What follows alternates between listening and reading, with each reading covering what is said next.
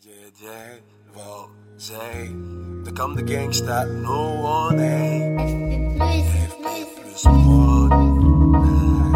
Welcome! We are super excited to introduce Brain, the brain. a completely new experience for Omnisphere.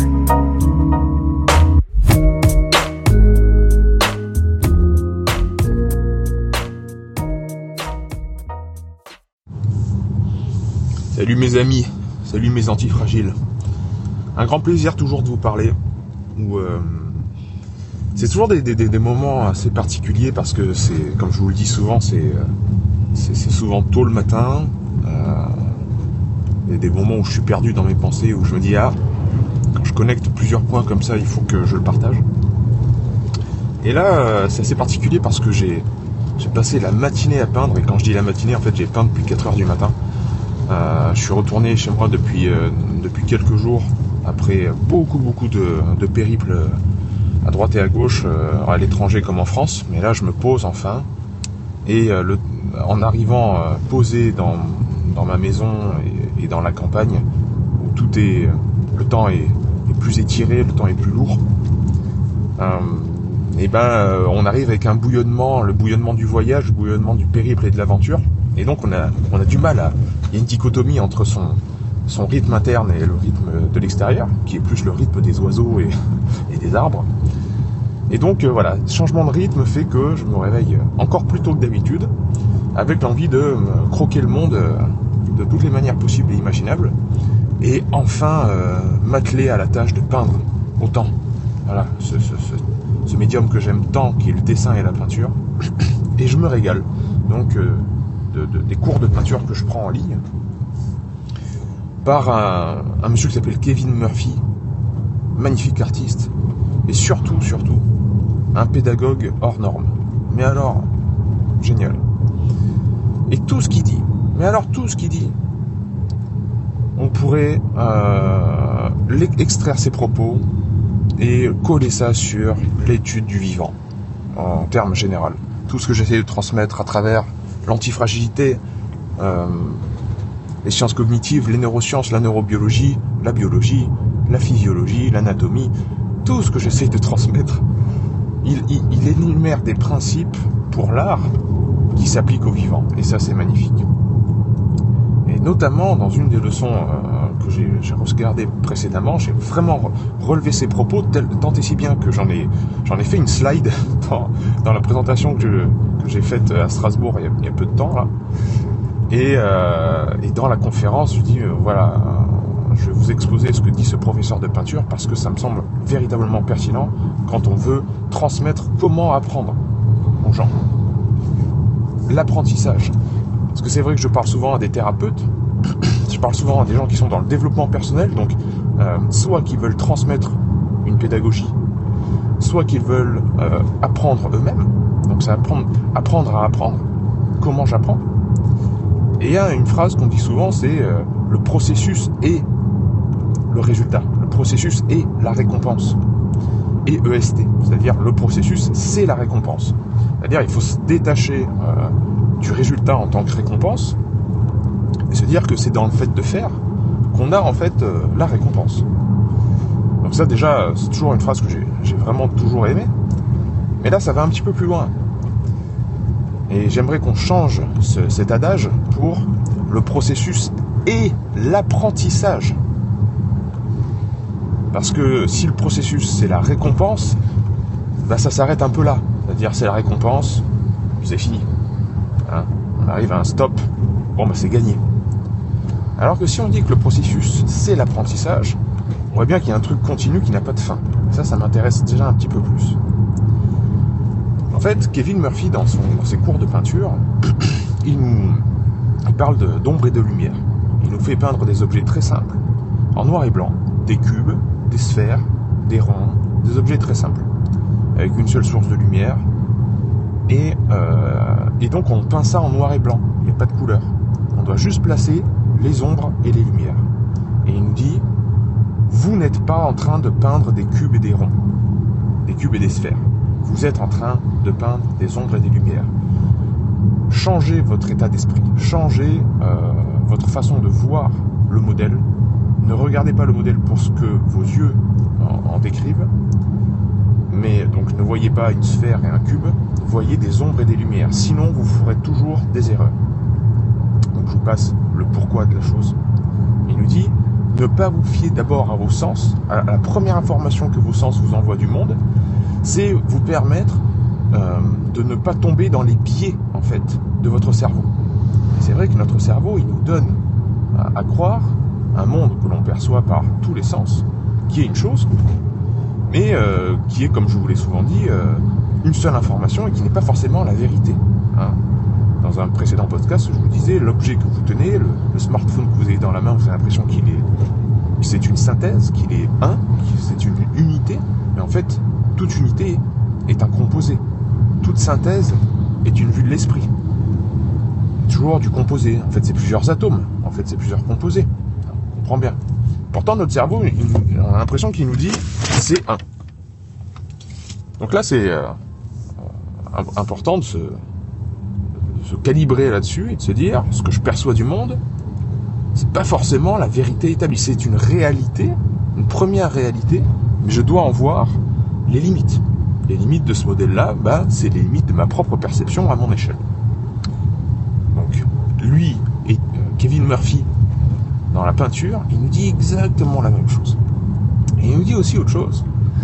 Dans le processus d'apprentissage, il dit donc le modèle que vous avez devant les yeux, hein, vous imaginez une sphère et, et, un cube, noir et blanc. Et donc il nous dit il faut que vous peigniez les ombres et les lumières. Commençons par les ombres, comptez les ombres fortes et les ombres faibles, etc. Mais euh, durant ce processus, ne me recopiez, euh, ne me recopiez pas. C'est-à-dire qu'on a euh, sous les yeux la vidéo, la vidéo que l'on suit, de lui-même, qui nous donne les instructions.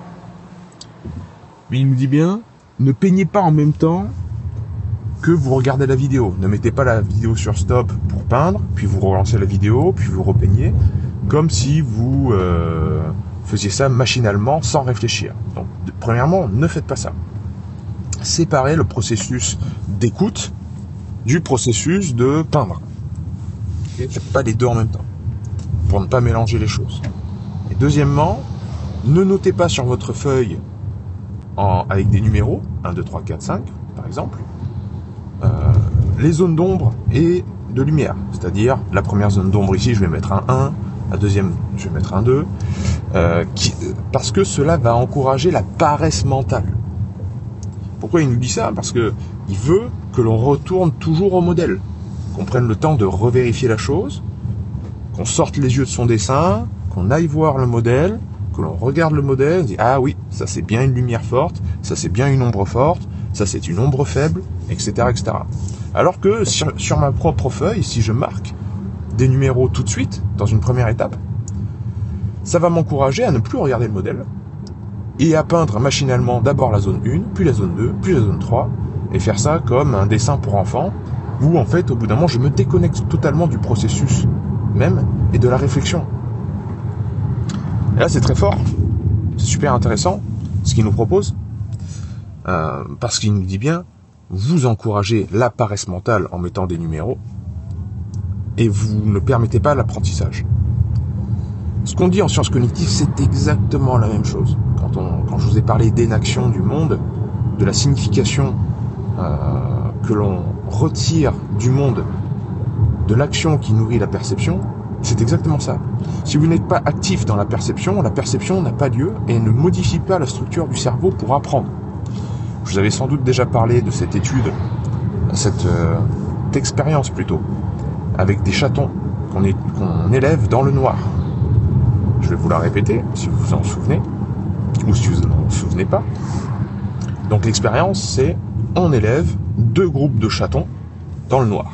Un premier groupe de chatons, alors premièrement, quand on élève des, des animaux dans le noir, euh, ils deviennent aveugles. D'accord? Surtout euh, quand on les prend bébés. Donc ils sont élevés dans le noir. Sauf que, à un moment de la journée, on allume la lumière. Et quand on allume la lumière, un premier groupe de chatons est euh, assis dans un chariot. Et le deuxième groupe de chatons, il tire le chariot. Donc il y a un groupe de chatons, quand la lumière est allumée, il est passif, il est dans le chariot, et le deuxième groupe, il est actif, il tire le chariot. Uniquement quand la lumière est allumée. Donc on pourrait dire, les deux groupes de chatons ont exactement la même expérience visuelle. Ils voient tous les deux la cage dans laquelle ils sont, seulement il y en a un qui est actif, il y en a un qui est passif. Eh bien ces chatons, quand on les remet en liberté, le groupe qui était passif, il, est resté aveugle, c'est-à-dire il se tape contre les murs, il tombe, il se comporte comme des chats aveugles, ils sont aveugles, concrètement ils sont aveugles. Et le groupe qui a été actif, eh bien, il est tout à fait normal. Les chatons qui ont été actifs en tirant le chariot, qui ont couplé l'action et la perception, sont des chatons qui voient, qui voient complètement. Euh, donc ils sont tout à fait normaux. Ce qui prouve bien que la perception que l'on a du monde est nourrie par l'action. Et euh, l'action nourrit la perception. Et on fait sens de tout ça. Si on revient à notre peinture, c'est pas je regarde la vidéo, je vois le maître peindre, j'arrête la vidéo et j'imite ce qu'il vient de faire. Ce n'est pas non plus je mets des numéros sur mon dessin euh, pour me guider. Tant et si bien qu'au bout d'un moment, je sais plus du tout ce que je dessine, mais je fais ça machinalement. Je sais qu'après le, après le 1, il y a le 2, après le 2, il y a le 3, et donc je passe d'une zone à l'autre, complètement déconnecté de la chose. C'est, je perçois en regardant mon modèle, j'agis sur ma feuille en réfléchissant, parce que la, signification, le sens que l'on fait des choses, émerge de la rencontre entre la perception et l'action. Et c'est là où l'apprentissage a lieu. Ça, ça nous remet en perspective par rapport à tout ce qu'on essaye de faire pour faciliter, mâcher le travail aux gens. Prends un autre exemple, le mind map. Vous savez, les mind maps, c'est euh, faire une synthèse d'un contenu, d'une information, d'un cours, peu importe, sous forme de dessin. On va faire des bulles, on va faire des traits, on va faire des carrés, et on va y mettre des mots-clés dedans. On va les relier, euh, on va y mettre des couleurs pour mieux retenir, etc. C'est un superbe outil. Et l'erreur qu'on pourrait faire, qu'on voit souvent sur Internet, euh, qu'on voit sur, sur les réseaux, euh, dans les cursus ou quoi, c'est de vouloir euh, le mind map de quelqu'un d'autre. C'est-à-dire de choper la synthèse faite par quelqu'un d'autre. Mais l'apprentissage ne se fait pas par l'obtention de la synthèse de quelqu'un d'autre. L'apprentissage, il se fait par le fait de faire sa propre synthèse, de faire son propre mind map. Et c'est dans l'action de faire, comme le chaton qui tire le chariot, c'est dans l'action de faire que le cerveau se construit se structure et apprend. C'est la rencontre de l'action, de la perception, qui fait naître la signification et qui modifie la structure interne. Si vous recevez la synthèse de quelqu'un d'autre, vous avez été complètement passif. Vous avez mis des numéros sur votre feuille de peinture, vous avez euh, reçu une information sans en faire une connaissance. C'est là où il faut qu'on change nos méthodes d'apprentissage.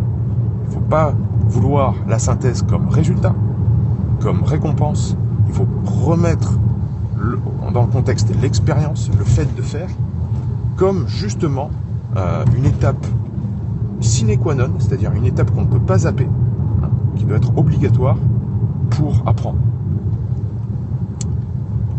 Voilà, chers amis, c'était la réflexion du matin en lien avec mon cours de peinture. Euh, j'espère que vous aussi vous avez euh, une, une, pratique artistique quelconque, que ce soit la musique, le dessin, peu importe, la photographie ou quoi, parce que ça nourrit tous les pans de notre vie et on peut vraiment en faire des liens avec, euh, avec l'étude du vivant qui nous passionne tant. Je vous embrasse bien fort. Bye bye.